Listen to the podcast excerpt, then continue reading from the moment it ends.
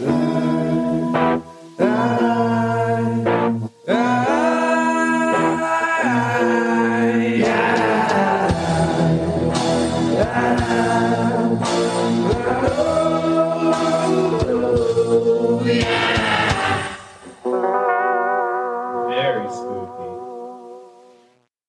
Hello. Hi. You made me, I was like, wait, are we not starting? Hello? Hi. Hi.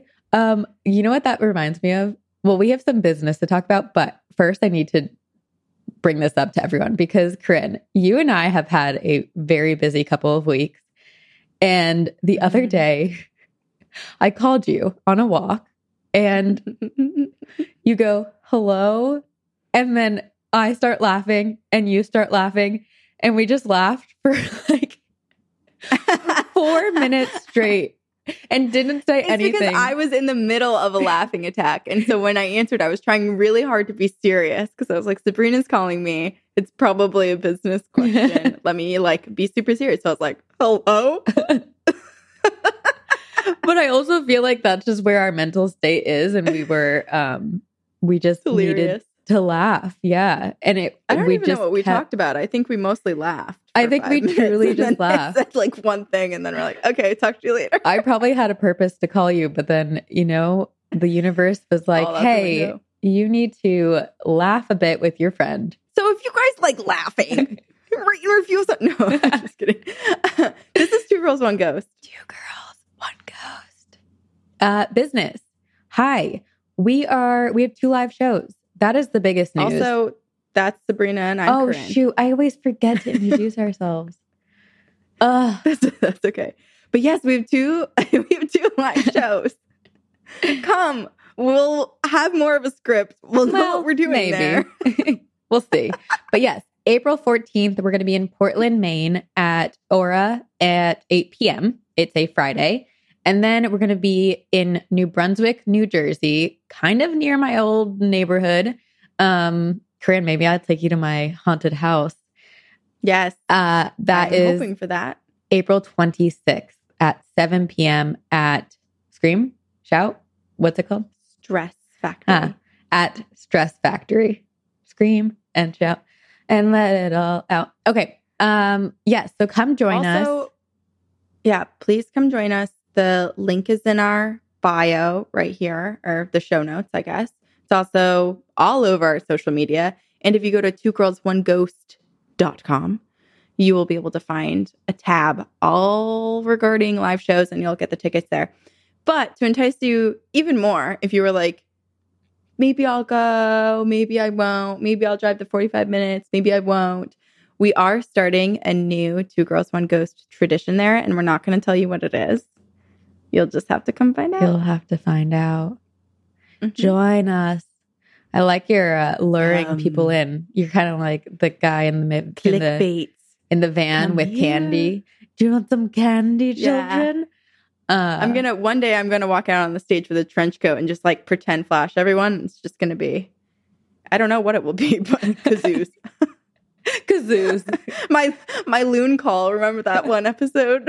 Yes. You're like, I don't know what a loon sounds like. And you're like, I will tell you. The other piece of news is Campfire Stories. We are back on Patreon. Campfire Stories is going to be every Tuesday. I think this episode comes out right after we just had our first one. Mm-hmm. So, I'm sure it went well. I'm sure we heard so many stories. Corinne, you and I were hilarious, as always.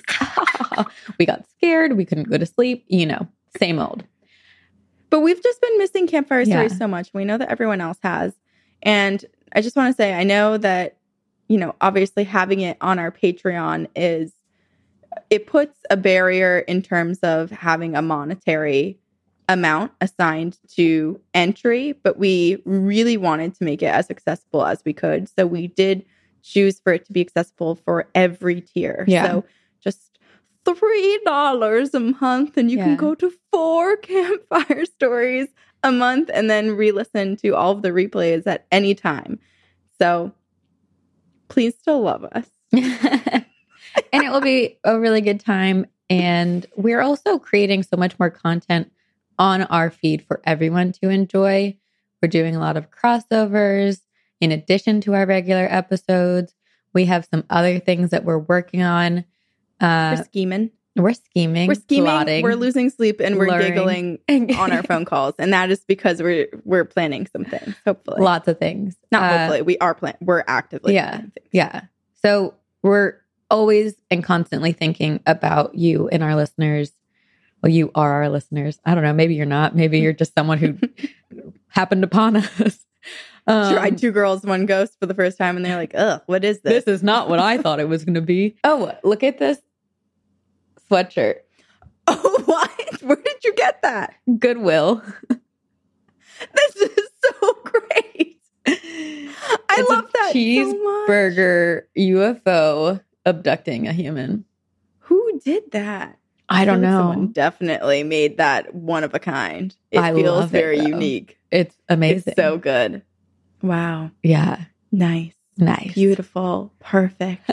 It's perfectly you. Thank you. Hamburger. Not except for the hamburger. Except for the cheeseburger. Yeah.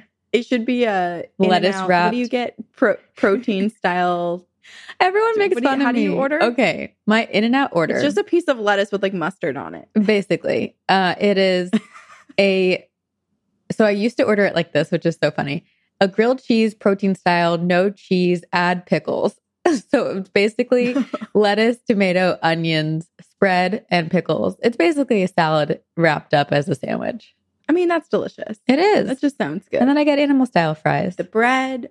Oh, God, I miss In-N-Out. I'm getting it next time I'm in town. All right. Do they have them in the airport? No, I don't think so. That would be a great idea. I don't know why they don't. Should we start our own franchise? Is In-N-Out franchise? I don't know. Maybe. Don't know. There's many of them. Let's look it up. Random ones outside of California too. Well, I think they In-N-Out's started to branch out, but I don't know. What do I know? Oh, can I tell you something that I ate the other day that I think you would really like? Yes, and please. It's vegetarian. Oh, I had jackfruit tenders for the first time ever. With chickpea batter. So it was like gluten-free. It was basically vegan. Except for the aioli. But it was basically so good. I dream of them now. Don't love jackfruit. Yeah.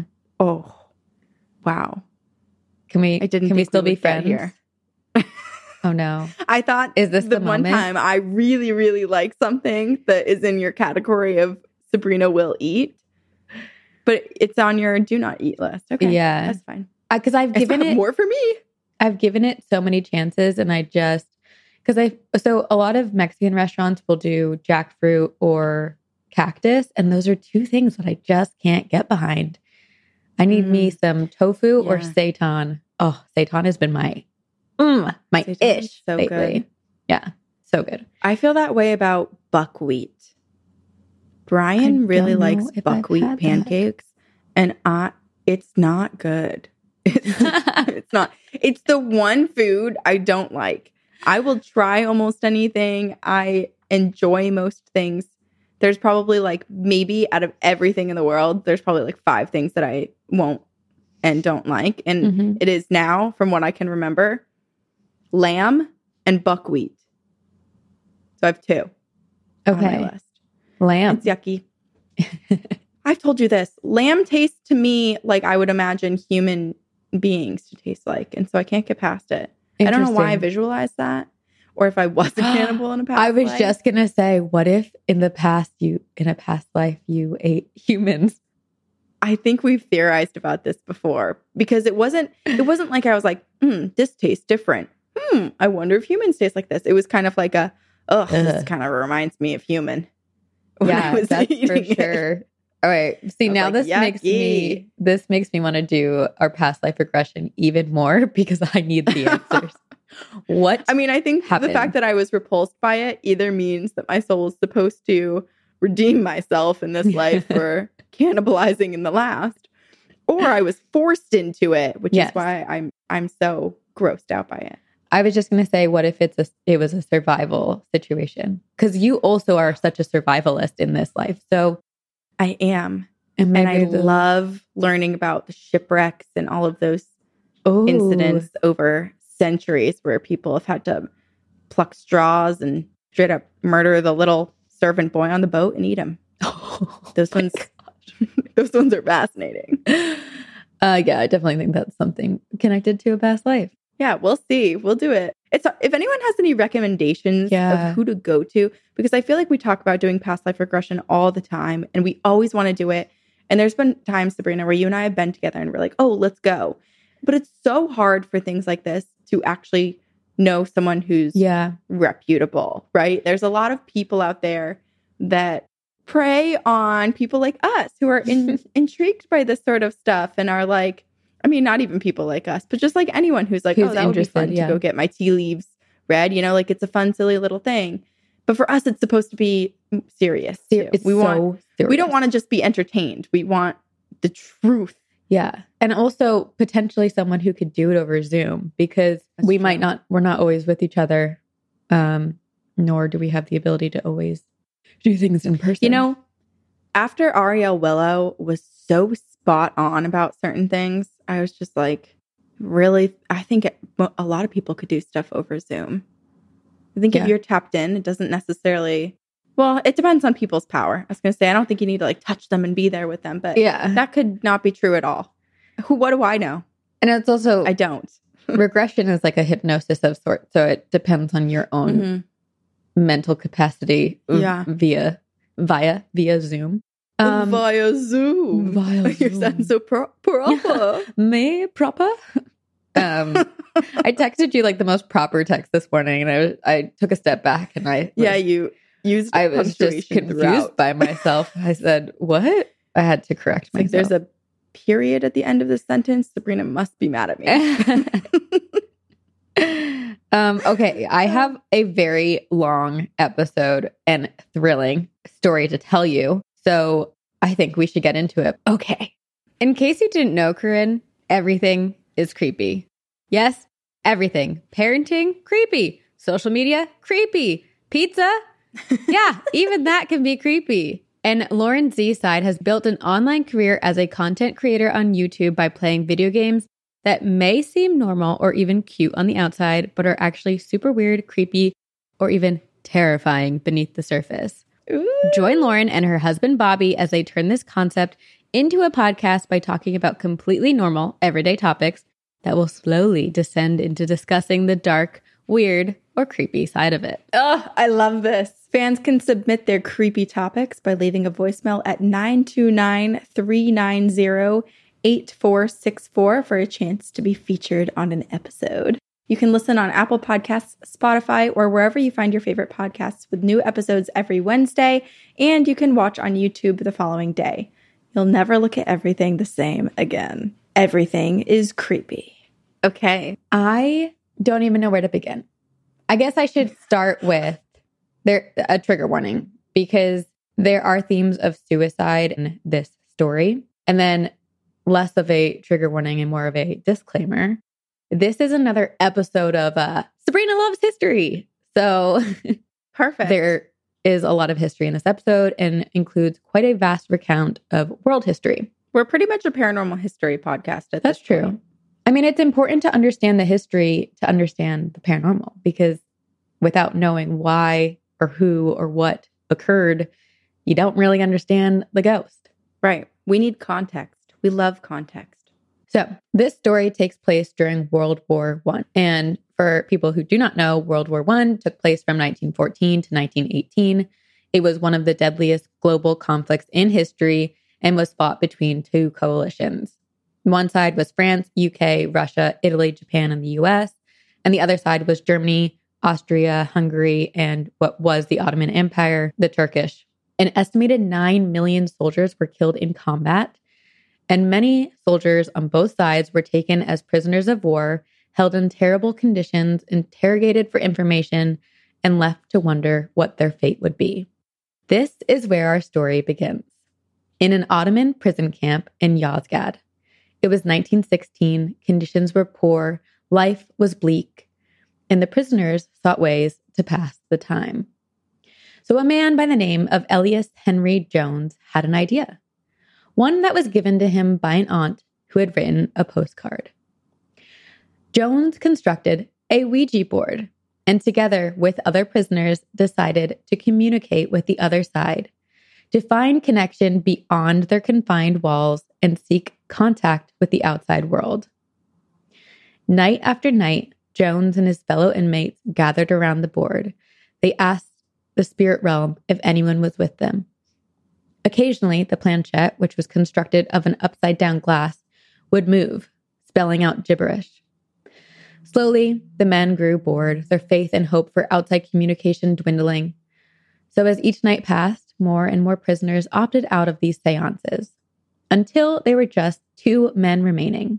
Jones? I just want to know what the guards thought of all of this. Well, you will find shaking out. Shaking in their boots? That is coming soon. I'd be like, fine, you're released from prison. I don't want any of this around me. Be gone. Be gone. Well, so this night, it's finally just two men. It's Jones and this other man. And it was this night that they finally made contact with the other side. The planchette moved, spelling out S-A-L-L-Y. Sally. This one name, this one evening, this one connection began what became the greatest prison escape in history. This is the story of The Confidence Men, Elias Henry Jones and Cedric Waters Hill, two men who escaped the brutal conditions of an Ottoman prisoner of war camp with the use of a Ouija board. It involves magic, conjuring spirits, Ouija boards, treasure, telepathy, two men having themselves tried, convicted, sentenced to solitary confinement, and 500 pounds of butter. 500 pounds of butter? Yes, you'll find out. That's my teaser for you. That's why everyone has to stay here. Some ideas, but I don't think I'm right. You're probably not. Let's keep going. So the question is, were Jones and Hill incredibly powerful mediums, or were they incredibly smart master manipulators? The answer shall be revealed. So stay until the end. Actually, you'll learn more in the middle because it's important to the story. So before we find out what happens to Jones, Hill, Sally, and the Ouija board, I want to go into some background. And I really need to give a shout out. I don't even know how I stumbled upon this. I really think I was researching for our In Paranormal News, which we do on Patreon, and this somehow came up, and I was blown away because there's nothing on the internet about it except for this one book, and I ended up listening to it. It's written by Margalit Fox, and it's called The Confidence Men. So I found most of my information from this book, and I really highly recommend it. 10-ish hours or so. And this episode has been condensed to 13 pages. So as you can assume, there's a lot of information that's not going to be in this episode. The book actually has transcribed conversations that they had with the spirits on the other side because someone wrote, was the scribe, basically. So people were writing down what conversations they were having. So cool. Yeah. It actually read like fiction a lot of times, and Margalit collected... Did you have to look it up to make sure it was nonfiction? Yes, were you second-guessing yourself the whole time? Multiple times, Corinne. This story is so... I mean... As you can tell from the 500 pounds of butter and all of those little things, it is just, it's so elaborate. It just goes in directions that I don't even understand. I can't even imagine putting myself into their shoes and creating what they created. It's that wild. Yeah. I'm looking forward to hearing this, especially the butter part, because my mind is churning, no pun intended. I die. Wow, Corinne, that was quick. I'm proud of you. Thanks. Sometimes I was going to say it anyway, and then I was like, wait a second, that's a pun. Sometimes I listen back to episodes and I get so disappointed that I didn't think of certain puns or jokes because my brain sometimes moves so much slower and I need time. I'm like, okay, this is a little tangent and I know we don't have time for them today, but we have 13 pages to get through. There was one time I was on set and we had I was talking to someone and my brain just totally short-circuited. And this guy was like, I thought you were a writer. And I was like, yeah, I'm a writer, not a talker. Like, they are two very different things. They really are. Oh my gosh. I feel the same way because the way that I, like any email, even text, just the way that I communicate on paper or like having a beat to actually put my thoughts down, it's so different than my spoken word. People actually on TikTok, people in the book that I was reading were saying that Phoebe Bridgers, they were mentioning that Phoebe Bridgers is a bit of the same way because her lyrics to her songs will be so poetic and so haunting. And then an interviewer will be like, how did you think of these lyrics? And she'd be like, I know, man, like, it's wild, right? It was just, you know, super sad. Like, okay, I get you. I feel the same way. I get you too. I think sometimes you just need to sit in solitude with your thoughts, and that's how wonderful writing takes place. Speaking, on the other hand, it's a lot more challenging. It's a lot of, you are asking a lot of me, world. Okay. So, yes, the book is called The Confidence Men. It's an incredible story of pure ingenuity and the strength of spirit, both living and dead. I was proud of that one. Okay, so I'm going to start telling you a little bit about Elias Henry Jones, and then I will get into C.W. Hill, who's the other very important part of the story. So, Elias Henry Jones, known as Harry or Hal, and I'll mostly refer to him as Jones or Elias in this story, was born in Wales on September 21st, 1883. His father was a knight and was incredibly smart and became one of the most renowned moral philosophers. So Jones followed closely in his father's footsteps and received a really good education. He spent most of his life in Wales, and then moved to Scotland with his family in 1891 and later moved to Glasgow. He was fluent in Welsh and many other languages. He graduated from the University of Glasgow, where he had studied psychology, Greek, Latin, mathematics, and history. And then he went on to get a master's and worked as a magistrate. In early 1900s, his brother and sister both died, and Jones was alone dealing with these tragedies in the jungles of Burma and very sadly became addicted to opium. But in 1908, he recovered and weaned himself off of the opium. And in 1913, at 29 years old, he married his longtime friend, Mair Evans, who... Let me tell you, these love letters that are in the book and accessible are just swoony. I'll read one example, but they had known each other since the age of 13. And one example, this is a letter that Jones wrote to Mair. I have loved you since we were boy and girl together. I love you even more with every day that passes. This is like just... regularly giving someone your vows, right? Basically. This is so beautiful. We don't do this stuff anymore. I know. We should return to an era. Love you. Do you need me to pick up yogurt at the grocery store? I'm going to return to writing a bunch of love letters. To me? Yeah, to you. Actually, I bought a card that I found because it reminded me of you, and I have to write it and send it to you. Well, now I just ruined the surprise. But it will be a love letter. I don't know what the card is. That's true. Perfect. I love that. Jones and Mair had their first child in 1914, and that was the time when the world was thrown into the midst of World War I. Britain was in war against the Ottoman Empire, and so Jones enlisted as a gunner in 1916. He became a member of the force's 6th Division in charge of capturing Baghdad. At the time when he joined the military, Mair was pregnant with their second child and decided to sail back to Britain with their other child that they had. And Jones is in the 6th Division. Sir Charles Townsend was the general. And, you know, things were going well for them for quite a while until it wasn't.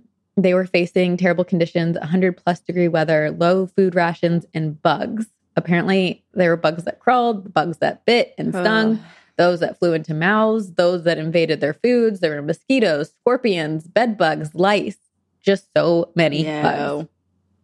Gross. Yes. Okay, and another thing to know about Jones is he was a little bit of a jokester and loved jinx and playing pranks and making fun out of situations that necessarily weren't very fun. So he would pull pranks often. And that's something important to note as we go on in the story. Well, that's healthy. You know, sometimes you need a little bit of a class clown to bring everybody together, a little camaraderie. Exactly. Some shared negative experiences. Yes. Some glimmer of hope. By November 28th, 1916, the 6th Division had seen 50% of their forces killed, and they were ordered to retreat. And this is when they realized that siege was inevitable. They were now surrounded by 25,000 Ottoman troops, and they were running out of food, and basically the Ottomans were like, let's just starve them out. And let's just surround them, shoot at them, and they'll starve eventually. The British troops were now eating the animals in the trenches, horses, mules. 150 to 200 British men were dying daily. The rain was, like, the weather was wild. It was either really hot or it was raining. The bugs were rampant. The dead were piling up. There was no relief coming. Well, relief was coming, but they were being attacked as they were coming, so it was just so far. The men started starving. And this story is so fluff, but I just need to tell it because it brought so much joy to me, and it's just a little tidbit that I think will bring joy to this whole story. So during this time before they had been surrounded by the 25,000 troops, there were a group of gunners who bought a hen, and they had bought it with the intention of eating it for dinner. But then they decided to keep her as a pet, and they gave her a name, Mrs. Milligan. So Mrs. Milligan. Was she a laying hen? Because I'm not sure. I mean, if you get then you get a lot of meals because you have the eggs. I'm gonna guess that she wasn't, because she was a hen of a certain age. Yeah, maybe she was a little older. She was a Mrs. So Mrs. Milligan was a hen and was like a pet of the trenches, and a pet of the trenches. And even though these men were starting to starve, the rations were being cut down from a half to a quarter to even less and less and less, like to the point where they were only given 1 cup of tea and like a piece of chocolate and 1 meal a day. So it was just, you know, they were eating the animals in the trenches, but they wouldn't eat Mrs. Milligan. Wow. So how did they protect Mrs. Milligan? Well, I'm sure there was someone there that was like ready to eat her. Yes. So the gunners who had kept her released her and were like, run, Mrs. Milligan, run. But run, Forrest, run. But Mrs. Milligan. But what I love is that Mrs. Milligan came back. Like, she was like, I love my boys. I'm coming back. And then now the Ottomans start dropping bombs. So food was even more scarce. People are dying left and right. And still, they would not eat Mrs. Milligan until they were down to emergency rations, and 15 to 20 men were dying daily from starvation. Finally, and tragically, the soldiers ate Mrs. Milligan and found her tough. She trusted them. She ran back to them. They were her safe space, and they ate her. That is devastating. Poor Mrs. Milligan. Oh, man. Yeah. I feel for her. Finally, on April 29th, 1916, they surrendered and raised the white flag. It was after 5 months and 33,000 British casualties. So now they all became prisoners of war. Jones and many of his military brothers were marched continuously for 62 days. They marched nearly 2,000 miles on foot across present-day Iraq, Syria, and Turkey, and finally made it to Yozgad on June 30th. Yozgad means 100 springs, and today that camp is referred to as the Alcatraz of the time. I mean, think about how many miles they traversed. They're basically in the middle of nowhere, up on a hill. It was so far from civilization. There were no modes of transportation anywhere nearby, and these men were watched closely by captors. And before the prisoners of war came to Yozgad, there was a lot of tragedy and traumatic history that happened here, which comes to play later in the story. So at the very beginning of the war, at the outbreak, Yozgad had been home to a large Armenian population, and the Ottomans had murdered almost all of them. Like, it was a pretty brutal... There's just a lot of dark tragedy that had happened there. And this is where Jones and 100 other British officers were to be held for the rest of the war. Among those British officers was another man named Cedric Waters Hill, or C.W. Hill. And now a little bit of background on him. Cedric Waters Hill was born on April 3rd, 1891, on a cattle farm in Queensland, Australia. He became incredibly intrigued by airplanes and, in his spare time, built a glider. Casual, like, jeez, making us all feel talent. Really... I know. Yeah. Wow. Here I am trying to pick up crochet, and I've done it twice in the past 6 months, and he's building a freaking plane, basically. In his spare time. Meanwhile, you and I are like going loony bin tunes, just trying to keep up our normal day lives. Oh, man. And some of us here are medicated, too. So heavily. I mean... My coffee table is lined with RX pill bottles. While in Australia, Hill became enthralled by magic and even studied it.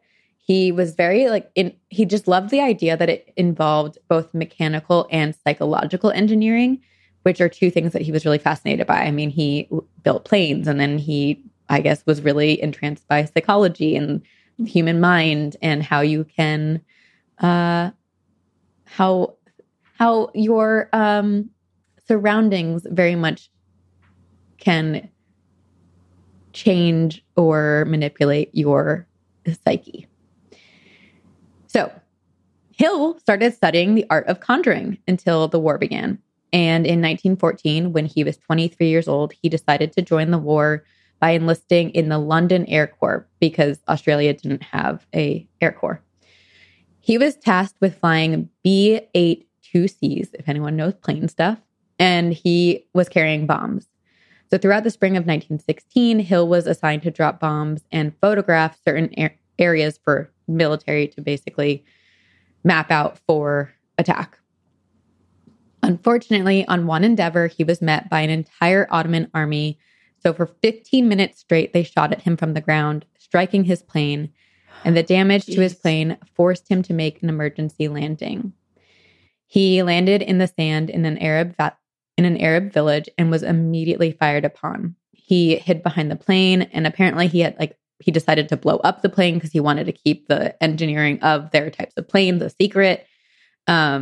He dug a hole. He was trying to hide. I also think that that's protocol sometimes. I think oftentimes you're required to destroy your situation. Right. Yes. I mean, he's alone in the middle of the desert, basically. He was surrounded. There was no way out for him. So he was trying to exchange fire until he ran out of ammunition. And surprisingly, he did not raise the white flag. The other side did, because I think they understood that they could take him in as a prisoner of war and maybe get information out of him. This one particular scene is reminding me so much of Top Gun Maverick, if you watched that movie. Yeah. But I'm sure it happens plenty in war. Definitely. And so, okay, this is another interesting thing. Because Hill was very fascinated with conjuring and psychological warfare almost, he talked his way out of being killed. Even though he was interrogated, he didn't give up any real information and knew what... It's interesting. So Hill and Jones were both very psychologically manipulative men and knew what they were doing and enjoyed doing it despite the risks. So when Hill was interrogated, he just made up lies and the officers believed him. I mean, what would they know? They don't know. Right. Any different, right? Yeah. That's why they're asking. They don't know the answer. Yes. Wow. Smart cookie. Mm-hmm. And then he talked his way out of being killed and became a prisoner of war, which is, you know, better than dying. And he was sent to Yozgad, where he found and met Elias Jones. The living conditions in Yozgad were pretty poor. They were allotted, basically each person had 42 square feet. The rooms were barren. There were no sanitary arrangements. They were basically two long rooms with a hole in the floor that fell into a pit below the house and was never cleaned. I think that's the bathroom. It wasn't a traditional prison, so there are no like cells or anything. It's just bedrooms with no furniture. They were making mattresses out of old door hinges or out of old door frames and then putting them on like wood sticks, basically. Oh. For weeks, they were contained to their houses, not able to leave, and so all they do was sit there, sleep, or smoke, and they hardly ate because the Ottomans were also charging them for food, and they would increase the prices. With what money? Well, I think they were given they were allotted the same allowance that the Ottoman soldiers were allotted, but then they were charged way more for everything. And when they complained, they were told, well, maybe you should just eat less. So life is not great here. They decided to make their own fun. And this is, again, not necessarily pertinent to the story, but necessary to my life. They invented a game called Posh. Think Riot meets a rugby scram. So they would sit on their victim, pinch, smack, or tickle them until they begged for mercy. Oh my God. They're prisoners of war, and yet they're torturing themselves and calling it a game. Oh, I would hate that game. Nope. Hell no. I would scream for mercy immediately. Yes, I'm out. Yeah. But I'm sure everyone watching enjoyed it, laughing at that. So there was a lot of laughter all about. They even wrote and put on a holiday musical show called The Fair Maiden of Yozgad, and it made fun of a lot of the men who were guarding them. So they were pretty brave. Pretty brazen, yeah. They were just kind of testing their luck a bit. Despite these, you know, creative ways to pass the time, a lot of them did suffer what is called a psychological malady that is now known as barbed wire disease. It's depression, nightmares, hopelessness, crushing ennui. Then, in February, a postcard arrived for Jones, and it opened so many doors. A postcard from his aunt that suggested Jones and his comrades experiment with a Ouija board. Jones had never used a Ouija board, but his aunt provided him with all of the details. So he made one, and they used an inverted glass as the planchette. And this is where the story that I shared in the very beginning comes in. Night after night, there was no contact until finally, when it was just Jones and another British military doctor, O'Farrell, finally made contact with Sally. Sassy, saucy Sally, who was not afraid of telling the men how much she did not like them and that their dress was unbecoming of men. Oh, wow. Yes. The men became enthralled and entranced, and Jones was not expecting such a reaction when he himself had playfully moved the planchette to spell the name Sally. That's right. He had guided the glass himself, and seeing the excitement, he was like, I can't take this away from my friends. And so he continued with the charade.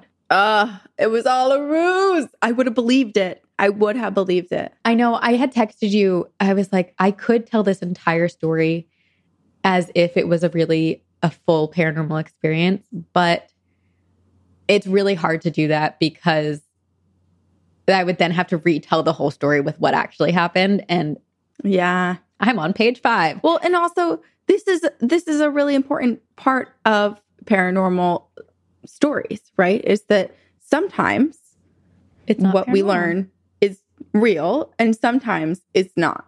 Yes. And so there's still a bit of, you have to kind of balance the like belief and the investigative parts of you, right? Yeah. Which is the same reason why we always say like, we're big fans of people trying to debunk things. Mm-hmm. If you can't debunk it, or if what you suggest is just really just as implausible as that person, like a skeptic's belief of the paranormal, then we don't accept it, right? Like you're right. Just forcing something into place. But sometimes lore and myths and legend develop because someone did something along the way. Right. And a ghost story was born. And this is also the time of spiritualism. So like the Fox sisters, Houdini, they're all operating around this time. And they write Houdini. I know. He's basically the reason we now do long episodes. Remember? Because I was so upset that I couldn't do like 3 parts. True. And then like a month later, we're like, guess what? We're changing our format. So that we can talk forever, despite not knowing how to talk. Mm-hmm. At least we have the ability to write and then read what we wrote. So there's, even though half the time I don't even read what I wrote. So yes, this is during the time of spiritualism. Also, it's World War I. So many people are dying. So many loved ones are desperately trying to find out what is happening to their family members who are in the military. It was just a time of a lot of loss. So there was a lot of desire to believe in the spiritual realm. I understand that. And I feel like, honestly, where we are right now, too, I can see that there could be a big increase in that sort of activity again and those sort of beliefs again, because we're all feeling like we need something, right? Well, you and I have always been team spirits. I know, but now the Pentagon is too. Yeah. Well, they're team aliens, so we're close. We're close to bringing the whole world with us. I love to pass the time with mobile games. Let's talk about Love and Pies by Trail Mix Games. You can download it for free, and it's the perfectly cozy game where you build your very own cafe, combine ingredients, and uncover a story of drama and romance. Drama! Amelia has so much drama in her life, and that's who you play with. You take over the family cafe. You do all the design choices, but then as you're working, as you're building this cafe and getting business and getting customers, there's just suddenly an uncle, and then it's like, where's your mom? And then there's so many things that come in, and you're like, oh my God, this is such a good brain break. It's so fun to play. And it's a very cozy game. They aim to create safe, empowering spaces for players of all ages. With each beautiful game they create, they're fostering a culture of trust, respect, and creativity. And there's a new event that's on the horizon. Actually, it's happening right now, the Lake Pass event, where a bizarre flood at an old warehouse in part of town is underwater, and it's up to you to discover how it happened and who may be behind it. But this event only lasts through May 7th. So download Love and Pies to dive into the mystery. For a tasty mix of love and drama, download Love and Pies for free today and check out the Lake Pass event available now through May 7th. That's Love and Pies, free to download in the App Store or Google Play. With that context in mind, I'll continue the story. Each night, this crowd around the Ouija board and these seances grew larger. And there were some people who started to question Jones, and they were like, how can we be sure he's not moving the board and the planchette himself? So they decided to put him to the test. And this is where Jones's ingenuity and smarts comes in. Because even though he was blindfolded, he passed every single test.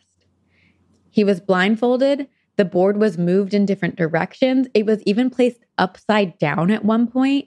And Jones was blindfolded, so he doesn't know. But he had planned, he basically knew that they had said, like, hey, can we put you through tests to make sure that this is real? Mm-hmm. He had memorized where the letters were on the board just based on feeling. And he had also put notches in the board in certain places in case they had moved it around, that he would know where certain letters were. Oh, so he made his own little version of Braille. Exactly. Essentially. Yeah. So yeah, the spirit was able to communicate no matter what the tests were. And they started to call it the spook, which is technically the spirit. And I think there were a lot of spirits that they spoke to, but there's one that came through the most, and it was referred to as the spook in Elias Jones's book, and then also in the book, The Confidence Men. So I'll refer to it as the spook or the spirit, and I'll clarify if it's a different type of spirit with a different name. So as this was going on, Jones had an incredible idea. He realized that this belief in the spirit could be used to help him escape. In order to continue the ruse and enact his grand escape, Jones had to play it smart. So he started to make sure that the ghosts only came when this man, who was a doctor, O'Farrell, was present. They mostly conjured the spirits of Saucy Sally and demure Dorothy, who the men preferred Dorothy because she was she didn't challenge them the way that Sally did. Wow.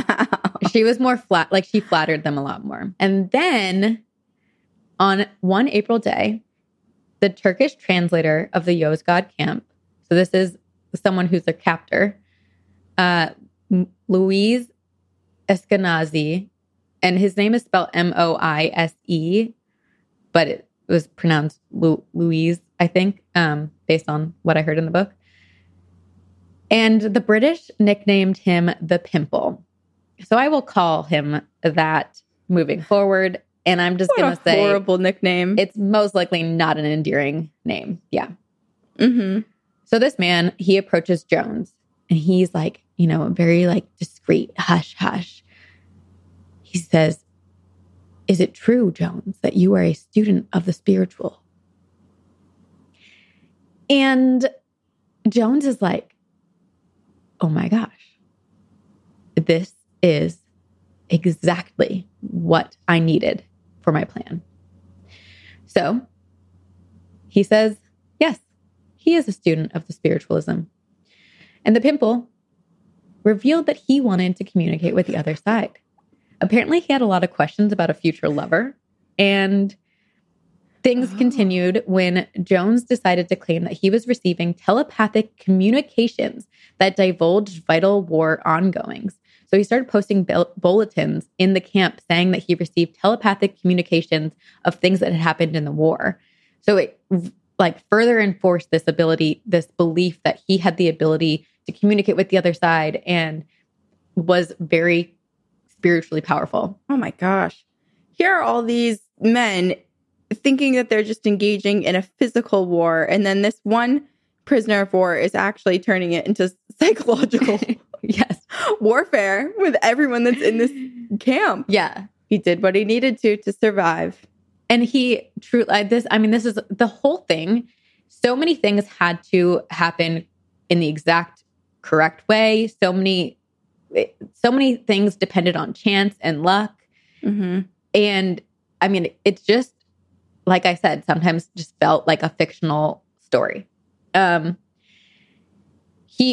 then again, adding to the smarts, these messages or the news of what was going on in the war, which is something he couldn't possibly have known because they weren't receiving any, you know, communications from people in the war. But they were able to communicate with family members. And so he and his family developed a code, a coded message. So they would send letters that had news from the war, but it was coded. And so he had the cipher and he could decode it and then post the news of the war on bulletins. Oh, I mean, I have more questions, which is like, how did he set that up? Because I'm assuming that they saw all outgoing messages. Well, his outgoing messages had codes too. So they had to crack the code. There wasn't, or was there a pre-existing code that his family No, there was no, used? There was not a pre-existing code. I think he had sent a pretty cryptic message. And so his family would have read it and been like, there's something else in this. There is a larger portion, I mean, not that large, but there is more detail about this in the book that perhaps goes into detail about it, but there are specific examples about what codes they used. I feel like I ruined my chances now of, if I were in this situation, of you being able to seriously help me, because I sent you that postcard where I had used webdings. And now, so I feel like if I ever really needed you to do something, you would just be like, oh, it's just a silly little message in webdings. Like, well, no, I would decode it right away. Yeah, but would you end there thinking that it's just, the message wasn't anything? It was just kind of like fluff. The purpose was just basically for the fun of the webdings. Well, it depends on what the webdings translates to. I know. I got to work on my message, I guess. Yeah. All right. We'll come up with a code. Okay. Uncrackable on Word document. It's also around this time that when they're in the Yozgad camp, they start to hear gunshots and prolonged fire. It was just one evening, and they were scared that this meant like the war, the fighting was coming towards them, but it wasn't. It was due to an eclipse of the moon, because the townspeople believed that this was a spiritual demonic event. So they were shooting to scare away the devil who was, they believe, stealing their light, which informed Jones that this belief in the supernatural was widespread. And then he had the idea and, well, curiosity, if perhaps this belief in the supernatural extended to even the highest officials at the camp, perhaps the commandant, who was basically in charge of everything. At this time, much of the camp is catching ghost fever. Seances and conjuring of spirits was happening daily, every night. It was other people in the camp were trying to hold seances as well. It just, everyone's like, ghost this, ghost that, paranormal this. And then in September of 1917, the plan really started to form. Jones teamed up with Cedric Waters Hill, and the timing is a little bit unclear of how everything played out, but I'll tell the story as it made sense to me as I was listening to the book and doing my research. So, Jones constructed the most thorough and detailed plot, but he needed an accomplice. He chose C.W. Hill because he had longed to escape just as Jones had. Jones was clever, where Hill was a student of magic and sleight of hand. Together, they were a formidable team. Hill had knowledge of codes and strategy. He possessed qualities that would make him an invaluable collaborator. He was good with his hands. He could conjure. He could drive any form of vehicle, and was incredibly patient, courageous, and loyal. And there's a quote, he was loyal like the sea. That's what Jones had written about Hill. They had a bromance. Such a bromance. Yeah. Also, it's an interesting way to describe that, because I feel like the sea is actually pretty untrustworthy and tumultuous and scary, and if you turn your back on it for a second, it can kill you. Yeah, I don't know necessarily what the connection was, but maybe it's because you, I don't know, the sea can get you place to place. I don't know. Anyway, these two men stayed friends until their death. Like they truly depended on one another through this time, and they both survived. Yes, hopefully. I mean, it's the greatest escape. But there were a lot of times where things got really, really bleak in this escape attempt, and Jones recalled that he wouldn't have made it through had Hill not been there with him. Yeah. And vice versa. The two partnered up, and they knew that every good con starts with a story, and every good con man has multiple escape plans, like a second backups, like backups to their backups to their backups. There was a legend going around camp at this time that an Armenian man who had been killed at the beginning of the war, prior to being killed, was very fearful of the Ottomans. So he buried his wealth in the town of Yozgad before the Turks invaded. This rumor and legend spread around the camp, and perhaps maybe encouraged by Jones, but it was popular enough that the Pimple covertly approached Jones once more. And in a hushed voice, he asked, Can the spook find a buried treasure? Jones looks at the man and says, it depends.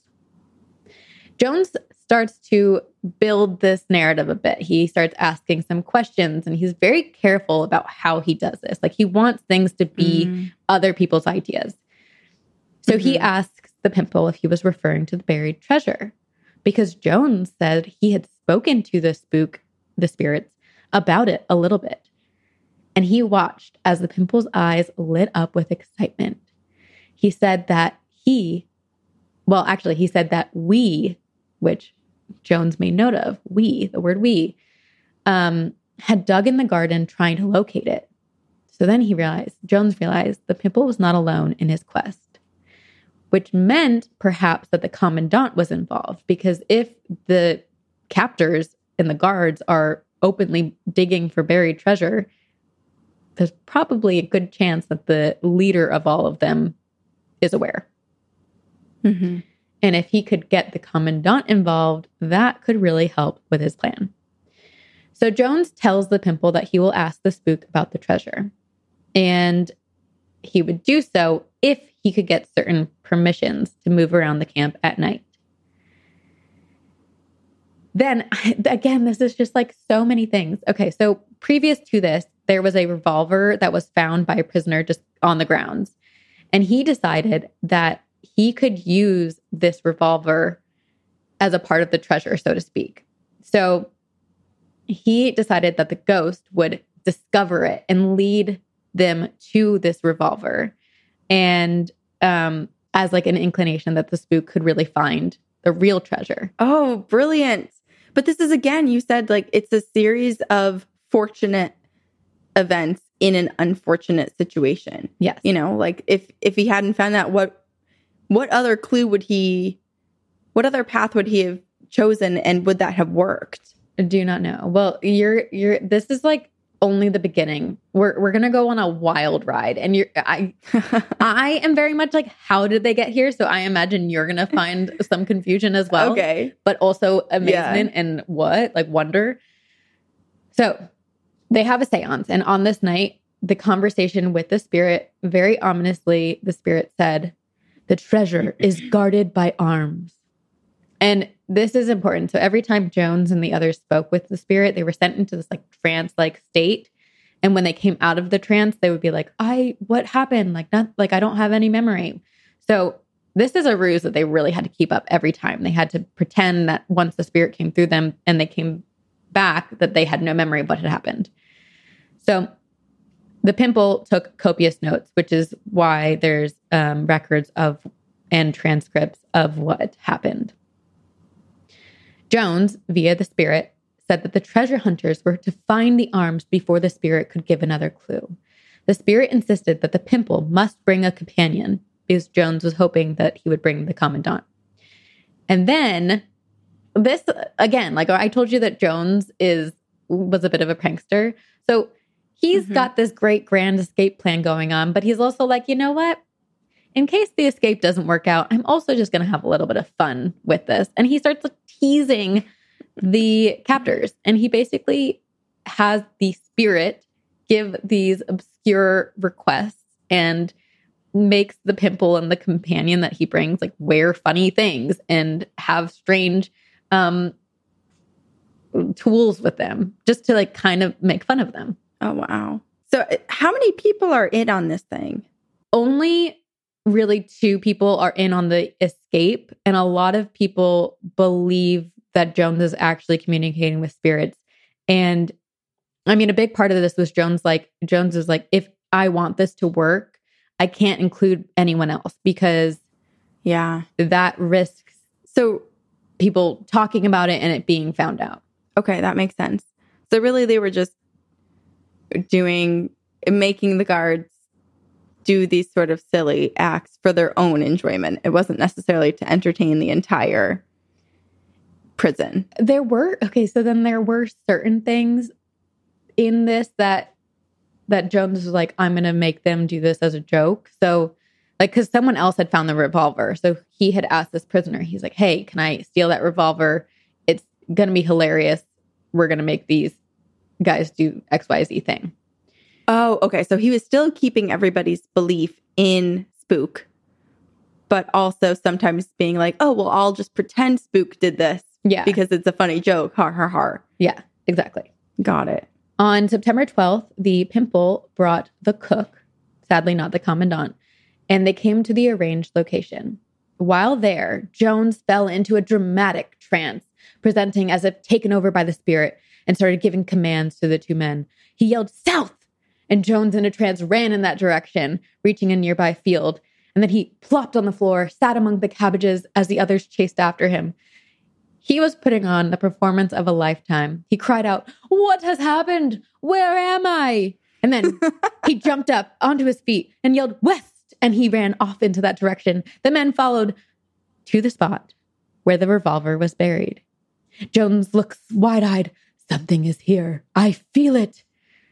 The prisoners watched as the two men, the Pimple and the cook, dug for the revolver.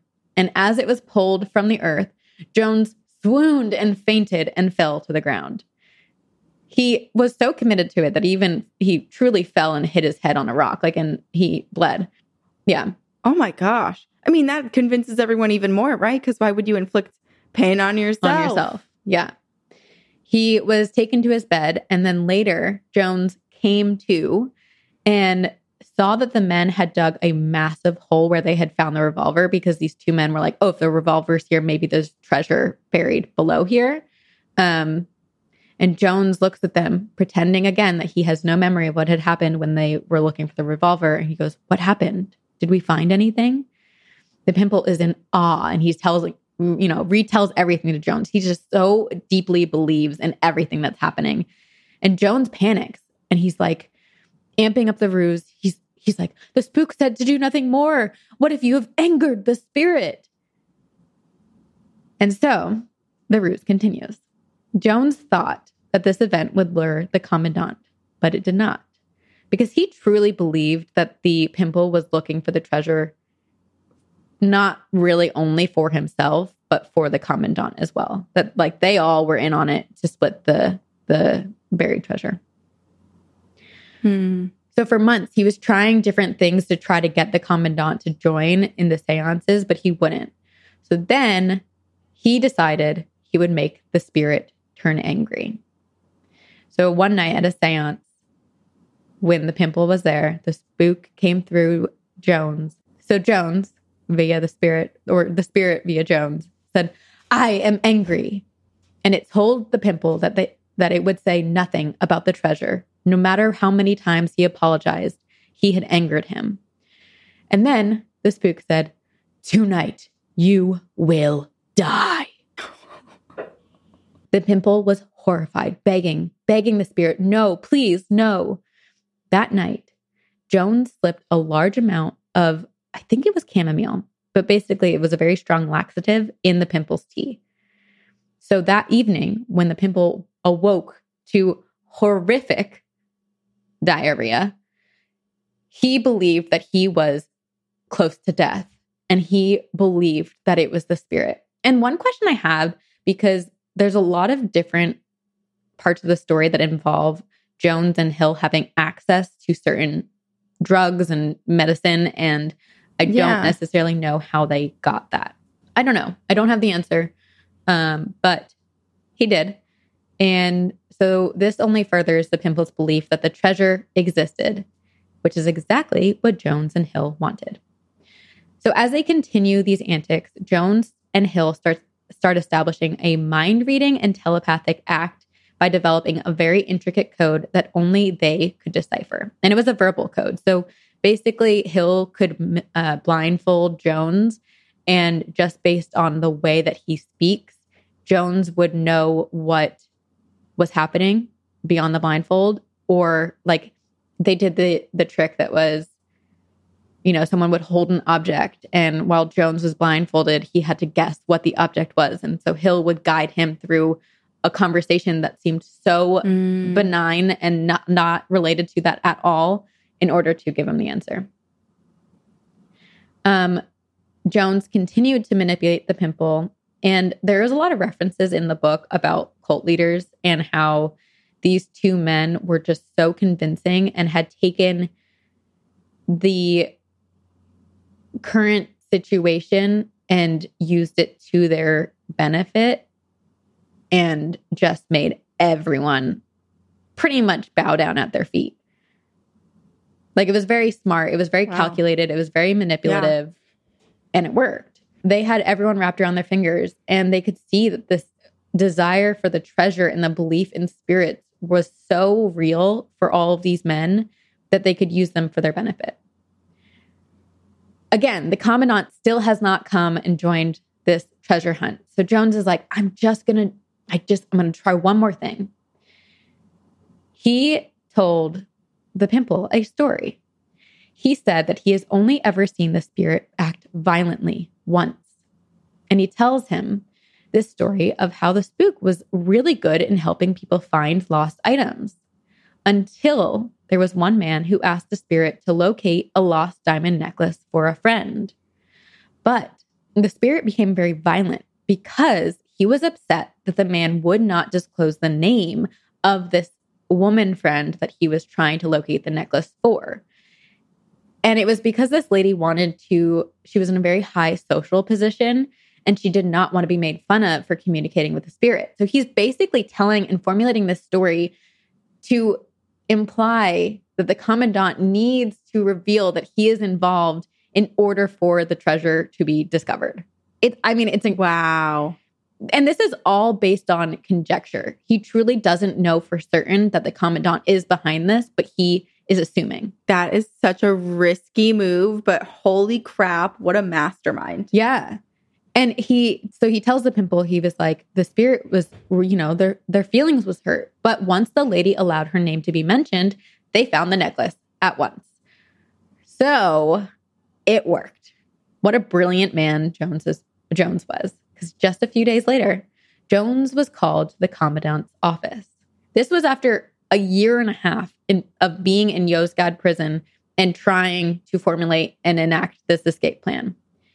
Oh, I mean, that's even more, I would suspect things even less, right? Because the stamina, like just the amount of time dedicated to this, you wouldn't think like, oh, he's calculating or he's just fooling us, because you would think that after a couple months, this guy would probably show his hand or whatever. Right. Or give up and be like, you know what, it's not worth it. It's not working. Yeah.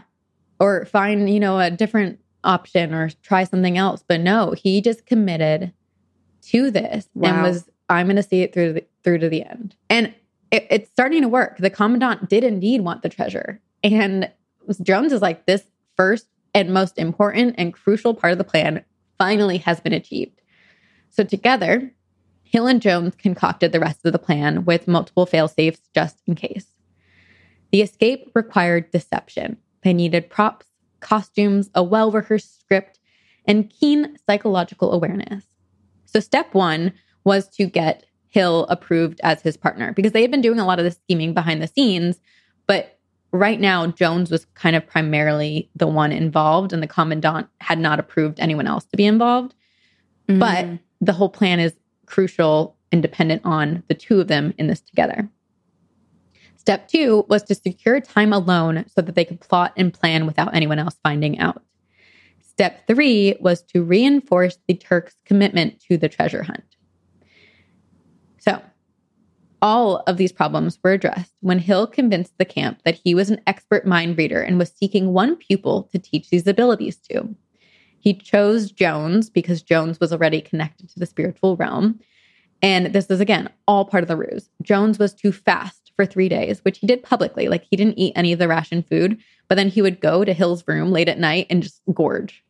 By the end of this fast, Jones suddenly and miraculously had the ability to read minds. And so this is the whole code that Jones and Hill had been spending months preparing, even before the commandant was in on this. So, like, they are just doing so many different things all at once and planning ahead. And I mean, it's very, very, the commitment level is very respect. I respect it. So the two men start holding seances together, and the commandant is just like, yep, Hill's in. I got it. You two are, you need it. So then they start to tell the story of the hidden treasure. And this is the story as told by the spirit, as in Jones and Hill constructed.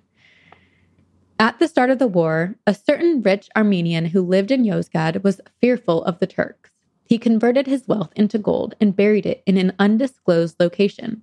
He told no one of its location, not even his family, should they be tortured for information. Instead, he wrote down 3 clues that would reveal the treasure. The first clue had the compass direction. The second clue had the distance to measure. And the third clue had the spot from which to measure. The man sealed each clue in a metal container, added one gold coin in each metal container, and buried these 3 clues in 3 separate places. He then chose 3 friends that he believed would survive the war and gave each of them 1 clue. No one had all 3. He basically said, the story is that the man told these friends each 1 clue and that they were to, after the war, come together, dig up their individual clues, and find the treasure to then provide for his family. Unfortunately, according to the spirit, not only had the Armenian died, but 2 of the 3 friends had died as well. The third friend had unearthed his clue, but without the others, there was no purpose. It was hopeless. Except here's where Jones and Hill comes in. Jones could communicate with the other side. They could conjure the 2 dead friends, learn of their clues, dig them up, with their captors as chaperones, of course, traverse the country, find the third friend, and together find the treasure for the Turks to share. And Jones and Hill, they're like, you know what? We're doing this just for you. We are going to use our powers, our ability to help you. We don't want any cut. We have no financial interest in this endeavor. We just want to help you. Wow. So they tell this story. Everyone believes it. The commandant is like, these men are the real deal. They're going to help us find this treasure. That is so... The spirit told them, I think the treasure was $25,000 at the time, which I think equals almost $2 million in today's money. So it was a big prize or potential. Very enticing. Yes. Yeah. And now to move their plot further, Hill and Jones used the spirit to their advantage. So basically, they're pretending they're in this trance, that they don't have any memory of what the spirit is saying when they're in these seances and trances. So they're using these opportunities to have the spirit make requests for Jones and for Hill, basically saying like they need to be confined alone, and they need XYZ tools to help communicate with the spirits. And Jones also, what I really appreciate about this is, I mean, throughout this whole story, Jones and his whole time in the military, Jones really, really cares about the well-being of his fellow prisoners and fellow British military officers. So he even uses the spirit to ask for more resources and privileges for the prisoners. That's so nice. I'm glad that it wasn't just tunnel vision of using this only for his own escape. No. This is another thing that I found interesting because while this was known as the Alcatraz of World War I, the prisoners also went skiing. Like they pulled up, like, what? Yeah, they pulled up, and this is important because there's a thing that will come up, but they would pull up planks of wood from the houses and make skis out of them. And occasionally the captors would allow them to like ski up and down the hill. That is, I mean, I'm glad they got to do that.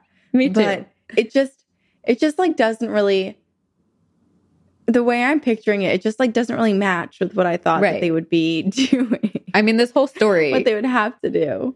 It's just wild that was accessible to them. Yeah. And all these other things were accessible to them too. Like the point that you brought up already is like, they just had all of these materials. They had access to all of these things. Because of the spirit. And unless they had everybody in their pocket with the spirit, which, yes, I guess they did. Yeah, because I guess, like, if you think about the chamomile, maybe they had an in with the person who worked in the kitchen, you know? Like, oh, we're going to pull a prank and say it was the spirit, or the spirit says it needs this. You have to give it an offering. So despite having the spirit ask for certain things, Hill and Jones weren't able to fully be alone, and they really needed to be alone by themselves in order to plan all of these things. Like, there were certain times where they were like, oh, like, we'll put you in this room, but it was near others, and it just wasn't enough. So together, they decided to have themselves arrested for espionage. They confessed to using telepathy to communicate messages for and of war efforts. I don't fully understand this, but somehow they were convicted, and through manipulation and spiritual intervention, convinced their guards to put them in solitary confinement. And they would come out of these trances and they'd be horrified. They'd be like, no, we don't want to go in solitary confinement. This is not what we want. Which is funny because they did want to do it. Yeah. They're just amazing actors as well. Incredible. And apparently... because Jones wrote a memoir about all of this, he said that he and Hill, when they needed the solitary confinement also because they would just, in practicing this, there were so many times where they would just laugh and laugh and laugh and laugh. So they had to like continuously practice it so that they wouldn't laugh when they were doing it in front of everyone. Yeah. Oh, how scary. Because, I wonder what they would have, I think they could have, knowing that they had everyone believing in the spirit. If one of them did laugh, I bet they could just blame some sort of possession. Right. You know, even if they broke character, like they still had so many options to fall back on. They could do a lot of things, yeah. So Hill and Jones become probably the only people ever to be convicted of using telepathy for espionage. And they... were prepped. They basically were like, this is going to work. Everything else has been working. We're going to be put into solitary confinement. So with that belief, they set up the treasure hunt before going into solitary confinement. Hill prepared the grounds for the treasure hunt weeks before this arrest. He constructed 2 small tin cans with papers that contained the clues, along with 1 piece of gold and a little bit of ash, like dust. Mm-hmm. And this is based on the story that they had told all the spirits. And of course, there was no third can because as the story went, it had already been dug up. So during their first winter, when the skiing had happened, Hill would go on these trips and he used them to bury the tin cans. They then go into solitary confinement and Hill and Jones start to speak in sync. So the Pimple believed that their minds had become one through this like work together with the spirit, and the spirit comes through and tells the Turks that the spirit would only divulge the treasure hunt piece by piece, so 1 clue at a time. And then a new spirit came through, a man called OOO.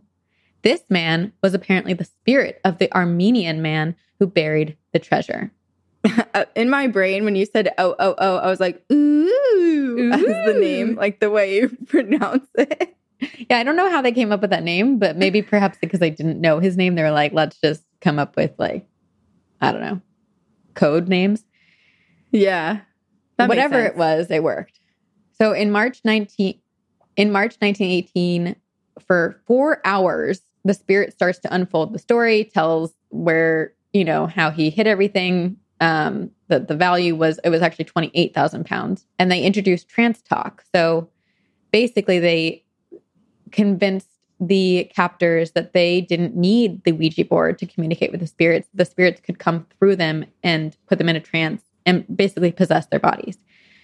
There was the first time that they did this, they had established like this whole routine. So basically as it happened, Hill and Jones, like eyes rolled back to their heads. They began to grunt and the grunt slowly turned into groans and the groans slowly turned into letters and words. And then they told this story of the future. And they concocted a whole new story that basically narrated a man that looks like the Pimple finding with, along with other people, like going through this house and reading a clue and finding and digging and pulling boxes out of a hole and finding all the gold.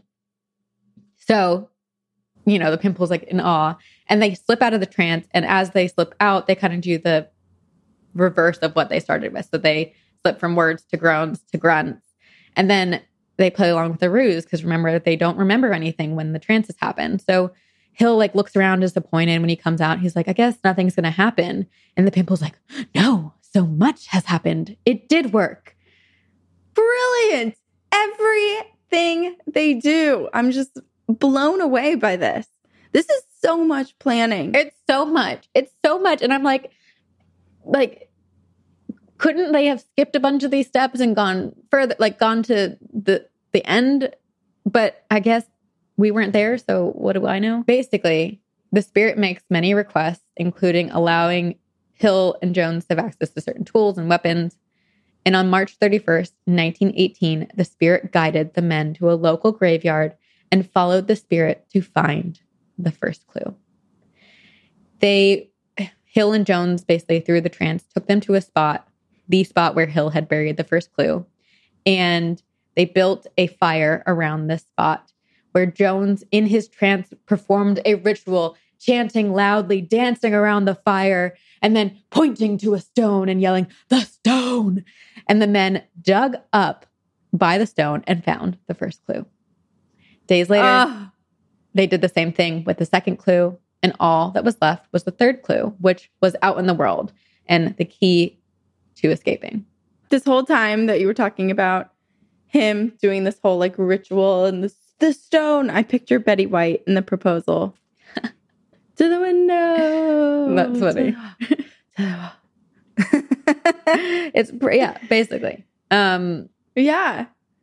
But it's hypnotizing, right? Very. Can't look away. You can't. It is the performance of a lifetime. So then, okay, this is where things get really confusing to me, and I don't really understand what the reasoning or how it got to this point. So basically, they tried to make up this whole thing of like the third clue is out in the world somewhere. They tried to get the commandant to allow them to go off outside of Yozgad with them as chaperones. But apparently there was resistance. I'm not really sure. So Jones and Hill had to revert to a failsafe in which they were like, if we simulate insanity, perhaps we can be brought to, there was a psychiatric facility in Constantinople. And I think they had heard that those who had become mentally insane were then sent back to their home country. So again, logistics here get a little bit confusing because they were leading the men on the treasure hunt, but also trying to be admitted to a psychiatric ward. So it's a little bit confusing. I'm assuming plan A was to lead them to the treasure, and then something happened, and so they had to go to plan B. But disaster struck because, and maybe this is why plan A didn't work, but like I said, no one else in the camp knows of their plan to escape. So a friend of Jones gets really concerned, and he hears that Jones and Hill are going to go out of camp to find the third clue. And he gets so concerned that he goes to the commandant and says, no, like the men are too weak. So he basically is concerned that Jones and Hill are going to get executed once they find the treasure. Oh, so he didn't know what was going on. No, so he had no idea. And he was concerned for his friend. That makes my heart. I know. Hurt. And so he was like, they're too weak because, I mean, they were basically starving themselves as a part of the ruse to be like, oh, the spirit doesn't allow us to eat and it's taking over us. So Jones and Hill turned to plan B, which was to be taken to the psychiatric facility. Their plan was to go insane. And the doctor, O'Farrell, who was a British doctor in the war, shared different psychiatric illnesses for them to take on. Jones was to develop partial paralysis with dementia and delusions, and Hill was to come down with acute religious melancholia. They started writing wild, paranoid letters to Turkish rulers to seal their insanity diagnosis. They claimed that they were being poisoned, and the food was being poisoned, and someone was trying to kill them. They tried to convince the commandant to certify them crazy and send them to Constantinople. And then once that happened, all I needed to do was convince the doctors in the ward in Constantinople that they were mentally insane, and then send them back to Britain. So on April 24th of 1918, they held their very last seance in Yozgad, and the spirit demanded that the commandant give the British prisoners of war, give the British POWs, prisoners of war, more freedoms. So this was like the last thing before Hill and Jones left. They were like, before we leave, let's make sure we give all of our brothers some better life access or better freedoms. Things. What? The spirit also told the Pimple, I mean, the poor Pimple, like truly won his nickname. The poor Pimple. Truly the nickname, and he believed in this so deeply, and Hill and Jones are truly just basically making a fool out of the man, because at the last seance, the spirit comes through and tells the Pimple that his skills were being wasted at Yozgad, that he had the potential to rule the entire world, and he has so much more to give than just being the translator at Yozgad. And he believes it. Like, you know, like this man is like, you're right. I do deserve better. I can help. And so yeah. So then, that's so sweet. They're all getting a little pep talk from the spirit. Yes. You can do anything. You can be anything. Hill and Jones act insane and had to keep this up day and night in order to appear actually mad. Like, they are so invested. They're method actors at this point. They're fully embracing this ruse. And again, it's hard because I'm like, I don't really know who is in on what and how this relates to the treasure, because the commandant and the Pimple and these people are still very much believing in the treasure hunt, but I think there was an element of like, oh, these two men are going crazy. Maybe we send them to a psychiatric ward to get help so that they are better and then can help us find the treasure. I believe that that's what it was. So they take off to Constantinople and had requested very strange supplies. One of the strange supplies being 500 pounds of butter. Again, I do not know why. I think, I don't know. Maybe it was like to sell along the way and make money. This is reminding me of Brochy State Penitentiary when that one criminal that escaped folded himself into a box and wrote, what was it? It was like 96 pounds of meat. Yeah. That's how much he weighed. Yeah. That's kind of what I thought this was going to be when you first were talking about it. I was like, oh, butter. Like, they're just going to I thought they were going to squish themselves into like a 400-pound vat of butter.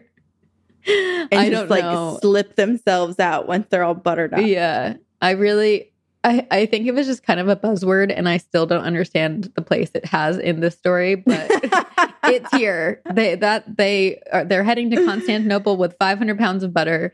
And this is a long journey. So during the journey, Jones and Hill continue to be taken over by the spirit. And then when they're not taken over by the spirit, they are acting, you know, crazed and manic and like they've lost their minds.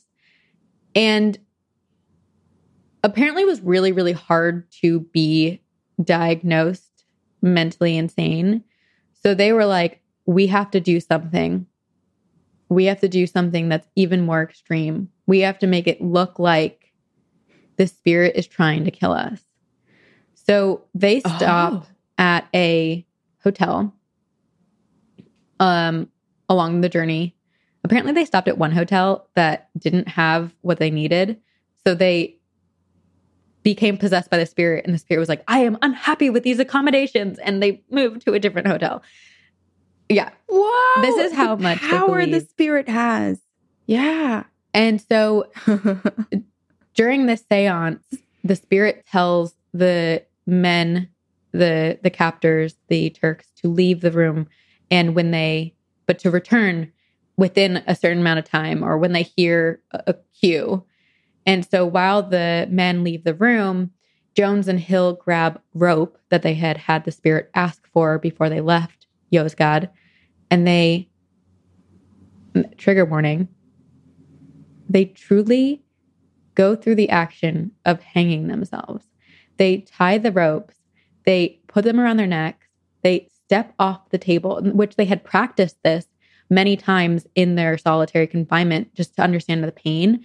And they were like holding onto the rope to have less pressure. But they experienced all this. Had the captors not come back in on time in the queue, like they 100% would have died. So they step off the table. Luckily, the captors come running in on cue and take the men down. The men come to and are horrified. And the captors realize the spirit is trying to take over and kill these men. So again, giving some validity to this insanity plea. Wow. I'm just blown away. I have no, what do I even say about this whole thing? I'm just blown away. It's almost is unbelievable. Yeah. As I was researching, I was like, how? It's one of those things where like, if you watched it in a movie, you'd be like, wow, they really tried to add way too many details. Yeah, like they didn't need all of this, but I guess they did. May 1st, they arrived in Angora and got on a train to Constantinople. They loaded their tiny third-class compartment with all the luggage, an immense bag of flour, and what the two men, Jones and Hill, called the BBB, the bloody box of butter. They arrived at the psychiatric ward in Constantinople, and they expected to be there like, you know, feigning madness for maybe 6 weeks because they had to be under constant surveillance. So they were like, okay, we can convince them in a matter of 6 weeks. But they ended up being there for 6 months, and it very nearly killed them and very nearly actually drove them mad. The doctors there basically, I think they were used to people trying to con their way into these insanity pleas and diagnoses. So they would try to trick them. They would watch them like hawks and see if they broke. And so for 6 months, Jones and Hill truly had to be on consistently. They were tested. I mean, keep in mind, this is a time where like psychological care was very, very on the border of torture, if not torture. They were injected with shots. They were interrogated. They were, you know, abused physically and mentally. They were interrogated together. They were interrogated separately. And I mean, there's also another thing, the brain is so incredibly powerful that for that amount of time to convince themselves that they were experiencing something, I'm surprised that they would be able to come out of that, because who's to say their brain wouldn't just fully take over and be like, this is my reality now. And all of the things that they were once faking is now real. I mean, they nearly did. 6 months of that. Plus all the time that they had been doing this ruse before that. It's almost 2.5 years. But after 6 months, after Jones was on the verge of confessing, and if it weren't for Hill, he says that he would have confessed, but because they had gone through this together and they had each other, he stuck with it. They finally convinced the doctors that they were truly insane and finally fooled the doctors to send them home. Apparently, Hill went home first, and then Jones followed shortly thereafter, and they reconnected when they both were in Britain. And the wild part is this whole concoction, this whole plan, this whole escape took 2.5 years. And they were finally released and sent back just a few months before all of their brother officers were released from Yozgat because of the end of the war. God. But apparently they were. But you don't know that going in. Like, you don't know if you're going to be killed, if you're going to be kept forever. Yeah. You have to do something. And there were, sadly, some men at the Yozgad camp who did die, and I'm not necessarily sure of what causes, but so had they stayed, there could have been a chance that they died as well. Jones and Hill remained friends. Jones wrote a memoir called The Road to En-Dor, which was made into a film by Neil Gaiman in 2008. Jones sadly did start to develop dementia, and Hill went to visit him, and basically it was like they spent like 4 hours together, and Hill decided he was not, they both decided that they would never see each other again because they wanted to remember one another as they were in this like great plan of escaping. Jones died. So I know. Jones passed away in 1942. I think he was like 57 years old. And Hill lived until 1975. The best part of this story, well, there's so many good parts. And this is also kind of sad, is that the Pimple and all of the captors, all the Turks that were at the camp, still believed in the treasure. The Pimple specifically would write letters to Jones after the war and say, like, oh my God, we're ready to look for it. Like, can you communicate with the spirit again? Can you help us find it? We've all gone to Constantinople to try to find it. And Jones was like, did he ever tell them, or did he just let it become their own lore? I think he let it. I mean, why would he have any desire to continue? Like, he didn't continue to communicate with the Pimple. And I do feel like it's important to note that Jones was a bit anti-Semitic, and in his memoir does like talk poorly on the Pimple because he was Jewish. Like, he's not very nice to him. So there's just a lot of negative energy between the two men. But I have no idea what happened to the Pimple. I think he still also believed that he had this higher ability and could rule the world, and he had the potential, and he wanted the spirit to help guide him to it. So there was no treasure, but these two men, Jones and Hill, escaped with the use of a Ouija board with the spiritual realm's assistance, whether or not, well, despite the fact that they were putting on what might be the greatest con I've ever heard of. This, I mean, again, I have no words because this is just so wild. I know. And it's just like, I'm thinking of so many different movies. And if you combined like 10 movies into one, it would be this story. But this needs to be, I want this to be a movie. It should be like well, I don't know if it could be a movie. It should be like a 5-season television show. I agree. Well, I haven't seen the Road to En-Dor movie by Neil Gaiman. Why do I say it like that? Neil Gaiman? I don't know. Oh, it's a movie, so we can watch it. Oh, it is? Yeah. Maybe I'll download it for my flight because I'm very curious now. Yeah. This is just so interesting. I want to see a picture of these guys. There are pictures. We'll have to find one. We should put one in the YouTube video. Yeah, I mean... I don't know. I don't know what to say. The whole thing is, I'm just lost for words. I know. And I think if I were in their same position, I don't know that I would be as smart and conniving as they were. I mean, and even too, like you talked about luck, but at the same time, there were things that didn't go to plan, and they were just so quick thinking and knew the people that they were manipulating so well at that point that they could pivot to entirely different plans. And all while not telling any of their other friends. Like, that would be the hardest part, I think, is only having each other to confide in and not telling all of your other friends, especially when some of them are concerned for you, right? Concerned for your safety, and you just want to reassure them. But that is a huge risk to your own safety and your whole future. It's a your massive one comment risk could kill you. Yeah. Yeah. But they made it out. They and made like, it. Kind of agreeing with you. We're definitely agreeing with you where it's just, there's so many wild turns in this story that don't make sense to me, but clearly, these men are incredibly smart to convince an entire camp that they were communicating with the spirit world, to convince their captors that there was a treasure.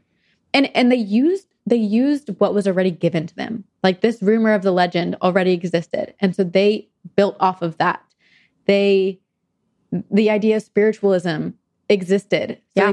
They used that to their advantage. And it's just, man, I don't have that ability. I'm curious about, well, maybe you do. No. I'm just curious about these two men and how their relationship developed too, because you have to have so much trust in someone to do this for as long as you do.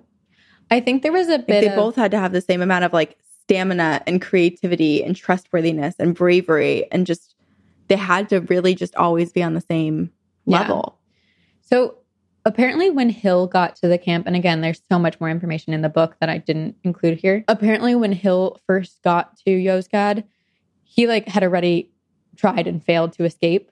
And so he had a desire to escape. But when he got there, like, he realized that none of the people there were all non-escape. Like, they were not pro-escape. They were like, we're just going to wait it out. We're going to live here and just keep our heads down and do what we're told.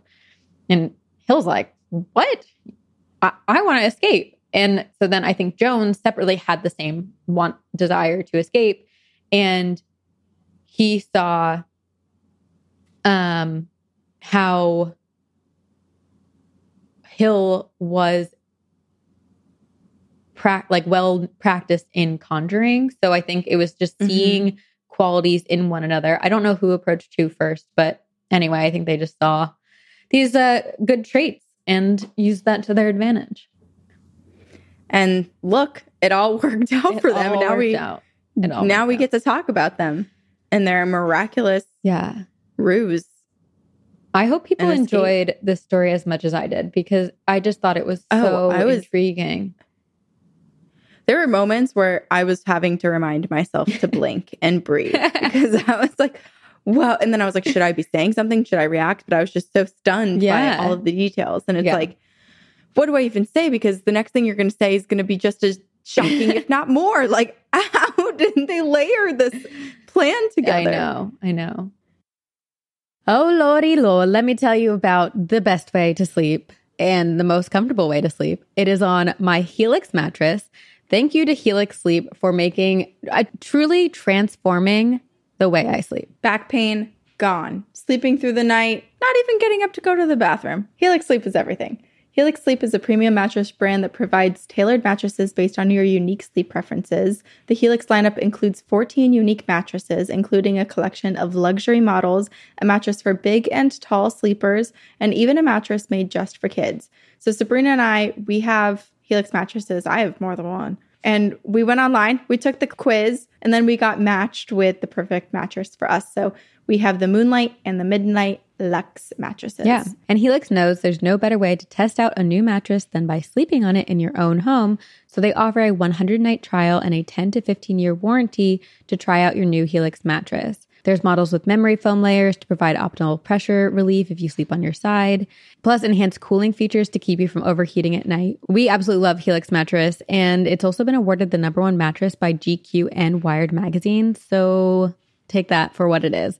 Helix is offering up to 20% off all mattress orders and 2 free pillows for our listeners. Go to helixsleep.com/TGOG. This is their best offer yet, and it won't last long. With Helix, better sleep starts now. I knew, because you had told me that this wasn't an authentic use of a Ouija board. Correct. This story. It was a forgery of a Ouija board ghost. So I went looking in our inbox for some real Ouija board experiences. And I have one called Summoning a Demon with a Homemade Ouija Board, and my first sleep paralysis experience. Well, that sounds scary. Yeah, right? It is. So let's get to it. Hello, Corinne and Sabrina. My name is Marshall from the mysterious wasteland of Ohio. I wanted to wait until I was caught up completely to send in my story, currently on episode 128. But if I wait any longer, I will forget. So here it is. Thank you. When I was 15, myself and a couple other friends were obsessed with all things paranormal.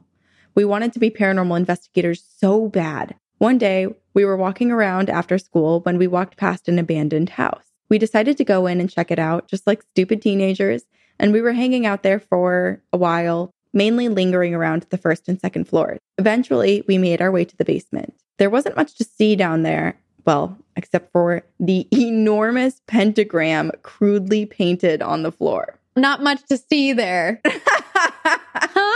Just a giant altar for worshiping demons. Yeah, what? That's when my friend One decided, hey, let's summon a demon. He pulled out his knife and found a plank of wood in the pile of junk in the corner of the basement. He started carving out a Ouija board while me and friend Two were beginning to rethink our friendship with friend One. Yeah. It's a good time to do that. Once it was done, I went to the kitchen and I found a glass cup that we could use as a planchette. Okay, Marshall, you're immediately saying that you're questioning your friendship, and then you actively participate by finding other pieces to use. No, sometimes you get carried away. You do. You're just along for the ride. Yeah. We sit around the board, placing our fingers on the glass. We started asking the usual questions. Is anyone there? Can you talk to us? Yada, yada. Keep in mind, the wood board is carved on, and it's not all that smooth. We asked if someone was watching us, and the glass shot over to yes. Like, it moved so violently that my fingers almost fell off. Then, without us asking another question, it started to spell out our friend One's name. After that, we quickly said goodbye and got the hell out of that house. 3 days later, the fire department was at that house for an unexplainable fire that started in the basement. The fire was contained, the house was repaired and sold like 6 months later. But after the experience, we all started to have stuff happen to us separately. I started having nightmares, and trigger warning for suicide, where I would see different versions of myself die by suicide. Oh, no. Friend Two started having violent mood swings, going from quiet and calm to absolutely enraged in a matter of seconds and seemingly no trigger. Oh. Friend One, whose name was spelled out on the board, started going through a terrible bout of depression and began to self-harm. After a few months of being affected by whatever was there, it all stopped. I don't know if it got bored of us or if it's just watching and waiting. Hmm. I'm 25 now. I still occasionally feel like I'm being watched. Now for my sleep paralysis experience. Oh, gosh. Yay. In 2020, I had to quarantine 2 weeks before I went back to work. Week one was nice. I was able to catch up on some reading and video games, and I watched the entirety of Steven Universe and Steven Universe Future, and I cried so hard during the finale. Wait, I keep seeing clips of that show, and I really want to watch it. I don't know it. Okay. Let's watch it. Sounds like we're going to cry at the end, so there's a little spoiler for us. Week two was when the boredom set in. I'm not the biggest fan of taking naps because I always wake up cranky, but I decided to sleep some of the day away. I fell asleep pretty quick, and I had the dream where I was being chased by shadow creatures. It was pretty fucking terrifying. Yeah. Right when I closed myself into a house in the dream, I woke up. My eyes were looking around, but I quickly realized I couldn't move my body. I started to panic. I heard stories of sleep paralysis and was so scared that I might see something. But what made this horrifying wasn't what I saw, but what I heard. Oh, no. As I tried to get my body to move, I began to hear voices screaming my name and banging and clawing at my door. This went on for what felt like an eternity until I finally was able to wiggle my toes and slowly get control back of my body. I didn't know auditory hallucinations were a thing, and holy shit, what a horrible way to find out. Yeah. Anyway, thank you for keeping me entertained throughout my shift. Listening to you two tell stories helps the time go by so much faster, and I'm so grateful to you both and this amazing podcast. After I was completely caught up with another spooky podcast, and that's why we drink, I began looking for a new podcast to binge, and I came across this podcast and was immediately hooked. Yay! Keep up the great work. Stay spooky. See you on the other side. Thanks, Marshall.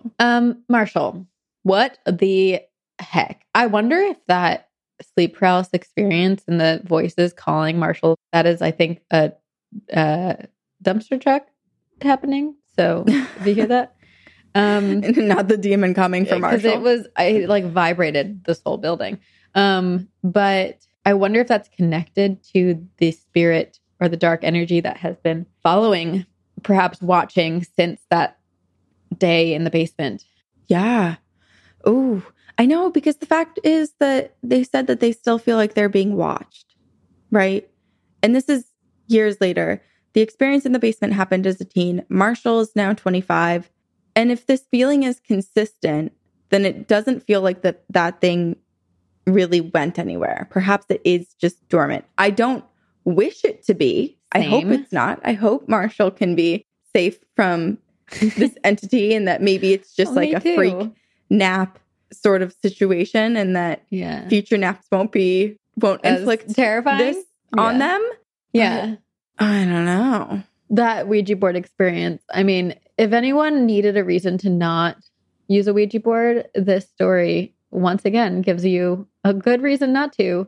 And especially not if the basement you're doing it in has a pentagram. No. Yeah. And it's like, this is a great example of sometimes it can feel like it will be fun and it can quickly turn not fun. Yes. Right? Like you don't think it's a big deal, but Marshall said that they weren't really using the Ouija board that long, right? Like they were just asking a few basic questions and it very quickly started moving on its own, spelling out their friend's name.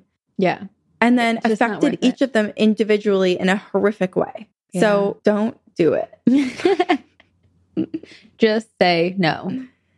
Just say no to Ouija board. Unless it's going to get you out of prison. Yeah, unless you're truly faking it.